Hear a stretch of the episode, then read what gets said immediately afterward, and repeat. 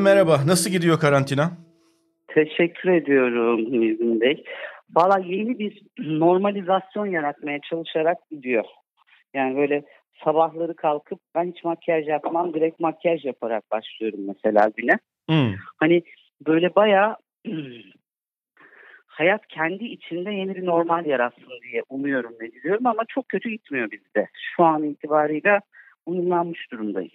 Sizde bir de evde iki genç insan var değil mi? Evet, evet, evet 18 yaşında üniversite sınav hazırlığı içinde olan. Hı hı.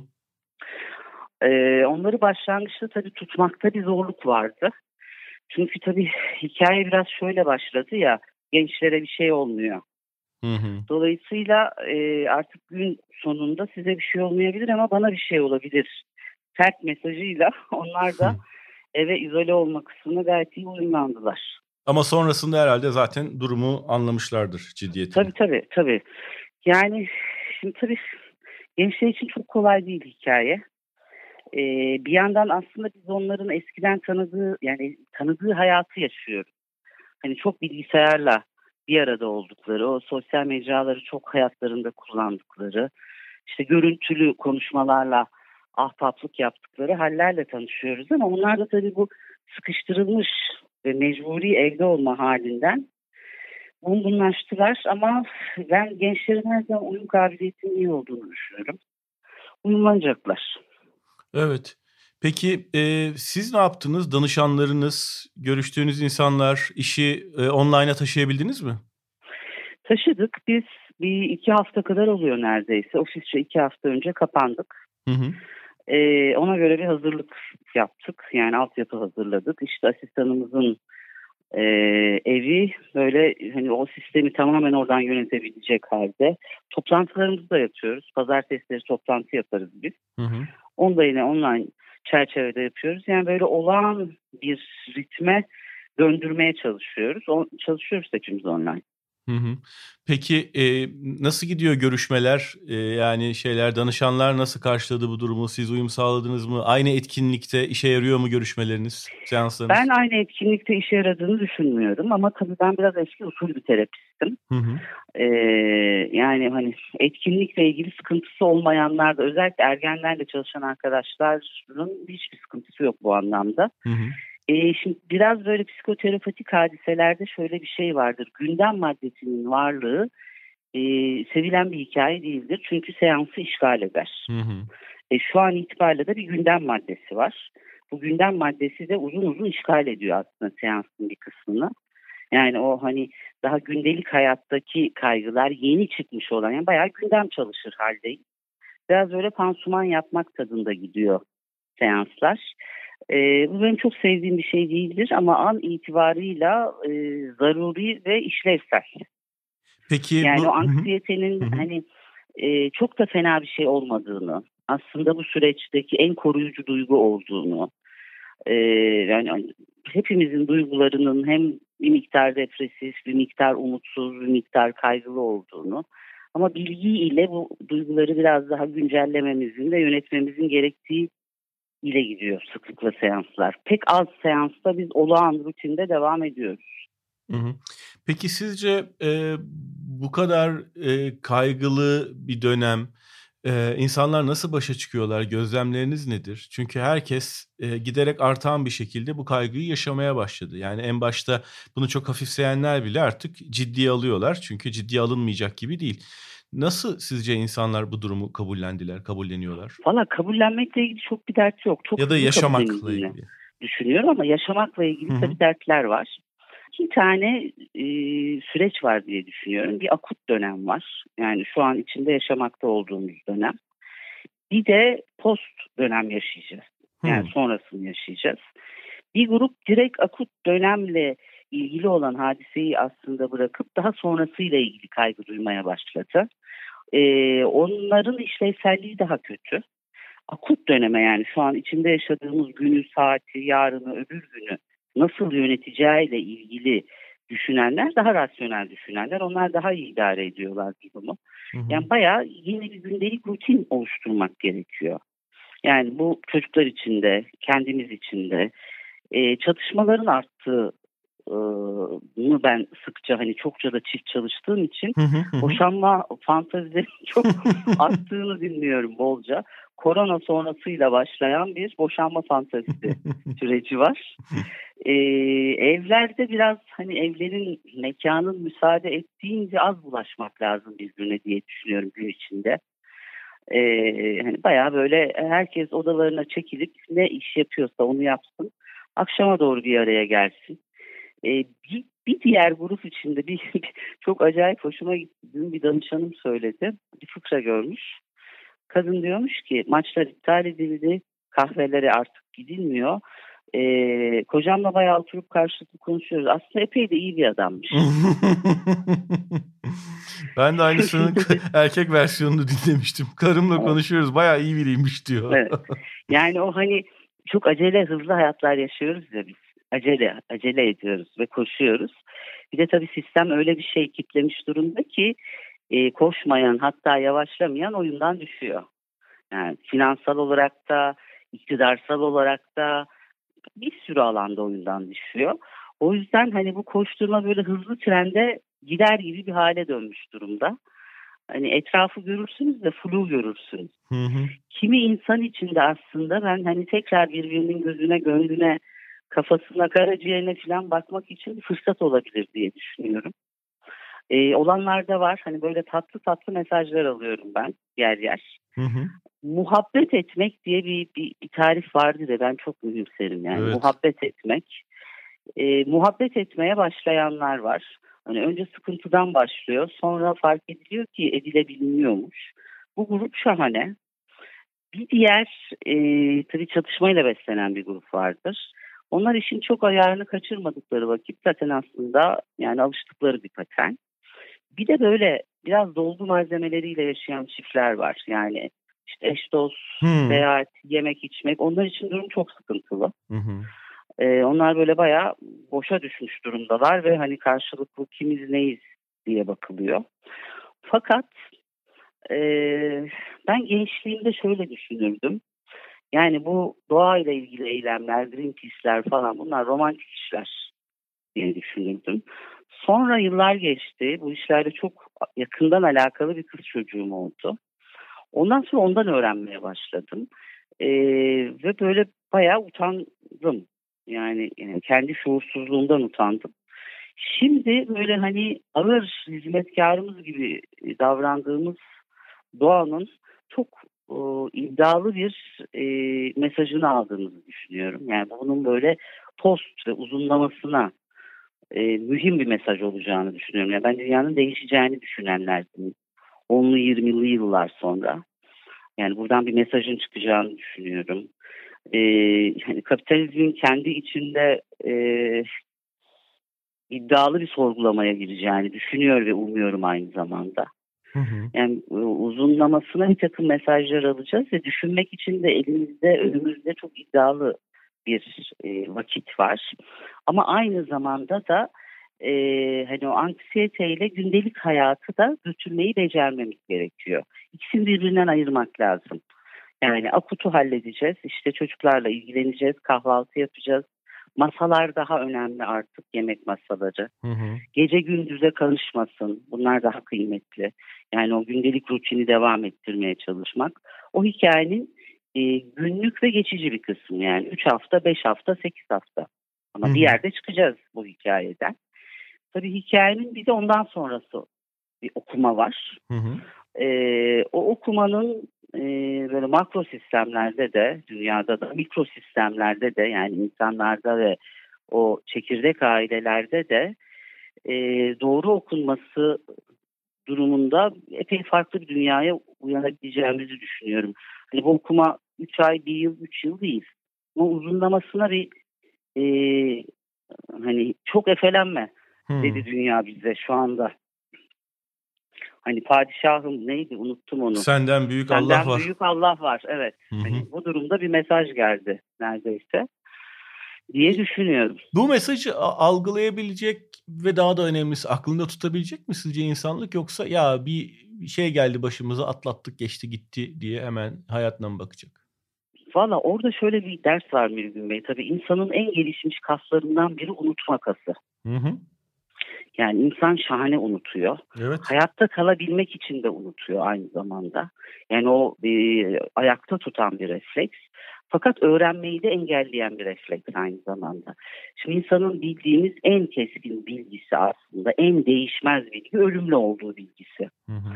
Ve fakat e, bu bilginin e, unutulması üzerine muhtemel yaşamsal enerjimizin çok büyük bir kısmını sarf ediyoruz. Hani arada bir böyle e, kafayı çeviremeyeceğimiz kayıplar var olduğu vakit bazen günlük bazen birkaç günlük hayatla ilgili muhakememiz, muhasebemiz değişiyor. Hı hı. Fakat sonra hızla o hayat gailesi denen o kandırmacanın içerisinde bir yerde kaybolup gitmeye başlıyoruz. Hı hı. Şimdi bu büyük bir hikaye. Yani ben 30. yılındayım meslek hayatımın. Hiç böyle bir şeye denk gelmedim. Ee, hani daha büyük olan e, hekimlerle konuşuyorum. Bilenimiz yok böyle bir hikayeyi. Unutulması çok kolay olmayacak diye umuyorum ve düşünüyorum aynı zamanda ben bunun. Şimdi tabii sorgulama bir sürü yerden geliyor. Hı hı. Yani en konu hayat bir anlam istiyor. Bu anlamın e, nerede dolaştığıyla ilgili bir kodlama halindeyiz hepimiz. Bu kodlamada biz sonuç olarak kapitalizmin çocuklarıyızdır. Tüketmeyi biliriz.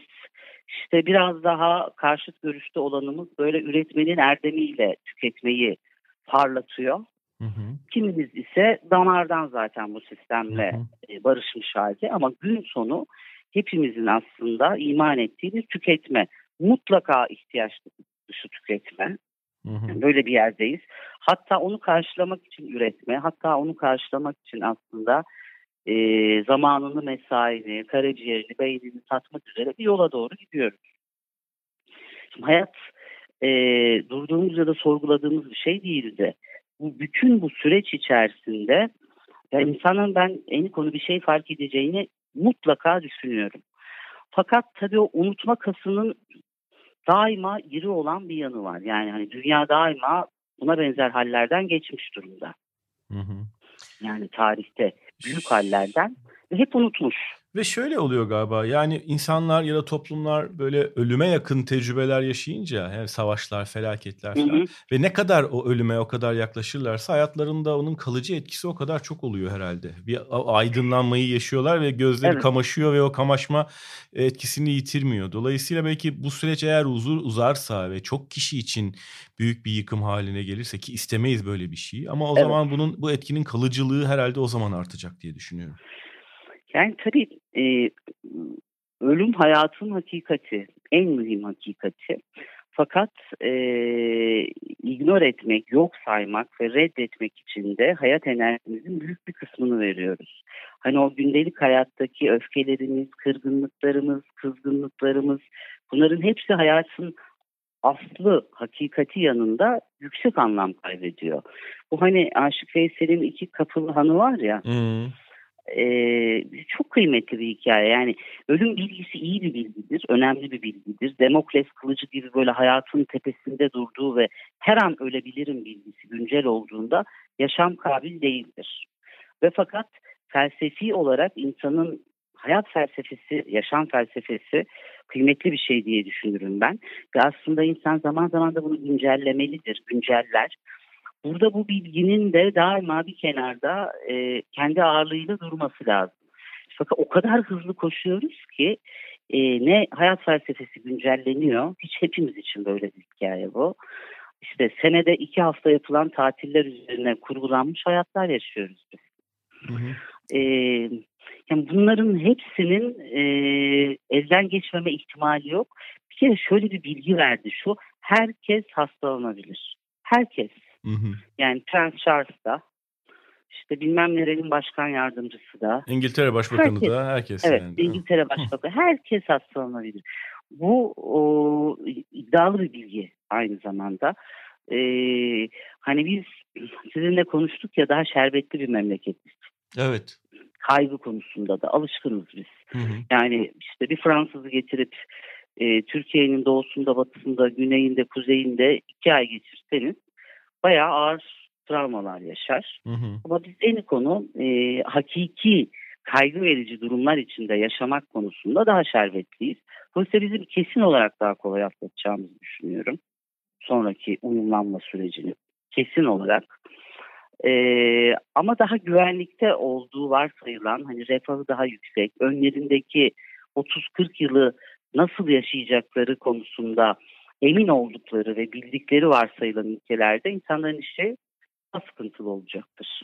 Evet peki e, bu daha genel çerçeveydi. Biraz da daha önce kısaca girip çıktığımız bir konuyla daha pratik bir konuyla e, sona Hı. doğru yaklaşalım istiyorum. O da aynı evin içinde kilitli kalmış çiftler bu süreci hasarsız evet. atlatmak için ne yapsınlar? Bir kere birbirinize fazla görünmeyin dediniz.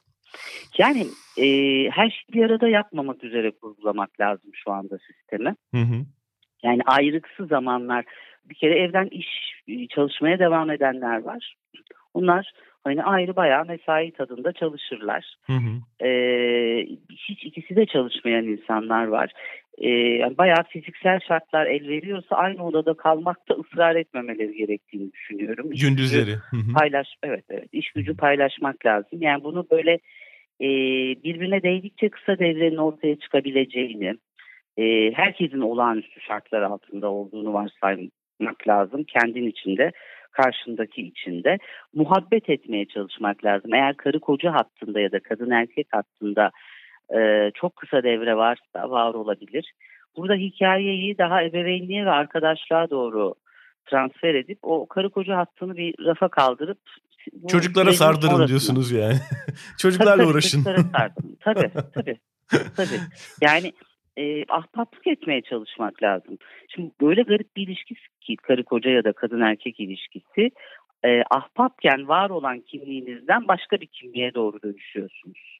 Hı hı. E, yani aslında ilişkilerin e, derinliği ve ihtiyacı arttıkça kırılganlığı da artıyor aynı zamanda. Yani dolayısıyla sesinin tonuyla küsüp yan baktın diye kavga edebilirsiniz. Ee, yani sistemi böyle bayağı hani oturup konuşup konuşup konuşup arkadaşlığa doğru çekmek ve az bulaşmak lazım bu süreçte birbirine. Evet işin kötüsü kaçacak yer de yok çünkü. Yani, evet. bir onu evet. da düşünmek evet. lazım. Evet yani Peki. evler ve odalar müsaade ettiğince. Evet e, son olarak şunu sorayım zamanınız oluyor mu ne okuyorsunuz ne izliyorsunuz ne dinliyorsunuz var mı elinizde bir şeyler önerebileceğiniz? E, ben bu ara yazıp çizmeye çalışıyorum hı hı. bir miktar. E, gerilim çok severim ben. Hı hı. Okumuş olduğum gerilim kitaplarını okuyorum tekrar. John Espo çok severim. Ya onu ben de çok severim. Üstelik elimde evet, de daha evet. okumadığım 3-4 kitabı var. Evet. Ee, onları bir e, ilk okuduklarımı sil baştana doğru çevirdim. Almış olduğum birkaç tane kitap vardı. Şimdi mesela Ölümde birini söyleyeyim. Burhan Sönmez'in İstanbul İstanbul'u. Ben e, tanımadığım bir yazardı ama Türk yazarlarla tanışmaktan çok haz ediyorum. Yani çok seviyorum. E, Sezgin Kaymaz'ın son kitabını okuyorum ben Yusuf. Sabahattin Ali'nin hikayelerini almıştım. Hı hı. Bunları öncesinde almıştım. Bir de son dönemde çok beğendim. Değersiz Bir Hayat. E, yani hiç okumadığım tarz bir kitap. Dört erkeğin arkadaşlığı üzerine bir kitap. Roman mı bu? E, roman evet. Çok yani çok başarılı buldum. Kim yazmış? Türk mü yazarı? E, yok değil. Hanna, dur bakayım soyadını okuyabilecek miyim size? Hanna Yana Gihara. Nereli bilmiyorum yazarı. Çok çok başarılı buldum bu kitabı. Pek güzel. Edebiyata sığındınız öyle yani öyle. siz de. Ee, ya e, hani ben okuyacağım kitap yok ise eğer yanımda sağımda solumda bağımlı olduğunu düşünüyorum bu konuya. Hı hı. Ee, yani bağımlılığın ne kadar iyi bir şey olduğu ayrı bir hikaye. Hı hı. Ama e, böyle kendimi bir eksik bir, bir, bir, bir eksik hissederim. Hı hı. Dolayısıyla yani okumak çok çok hoş. Çok fazla dizimizi televizyon seyretmiyorum. Şu sosyal medyayla olan ilişkiyi de biraz azaltmak gerek. Herkesin de azaltması gerek aslında. Çok haklısınız. Ee, yani orada bayağı günde sınırlama koymak lazım. Hani çünkü sadece bilgi kirliliği almıyoruz bir de bilgi kirliliği veriyoruz aynı zamanda. Duygusal kirlilik de alıyoruz bir de sadece bilgi de evet, değil. Evet. Yani evet, insanların yani. işte agresyonundan, stresinden, evet, evet. E, her şeyinden hepsi bize bulaşıyor. Birbirimize bulaştırıyoruz bir de bunu yani. Yani oralarda daha temkinli olmak gerektiği düşünüyorum. Çünkü orası çok ayarsız bir mecra. Ee, yani biraz daha okumak lazım. Bir, bir gerilim filmi seyrettim. Ondan sonra sadece romantik komedi seyretme kararı aldım. Önümüzdeki günler itibariyle. Çok iyi. Öyle.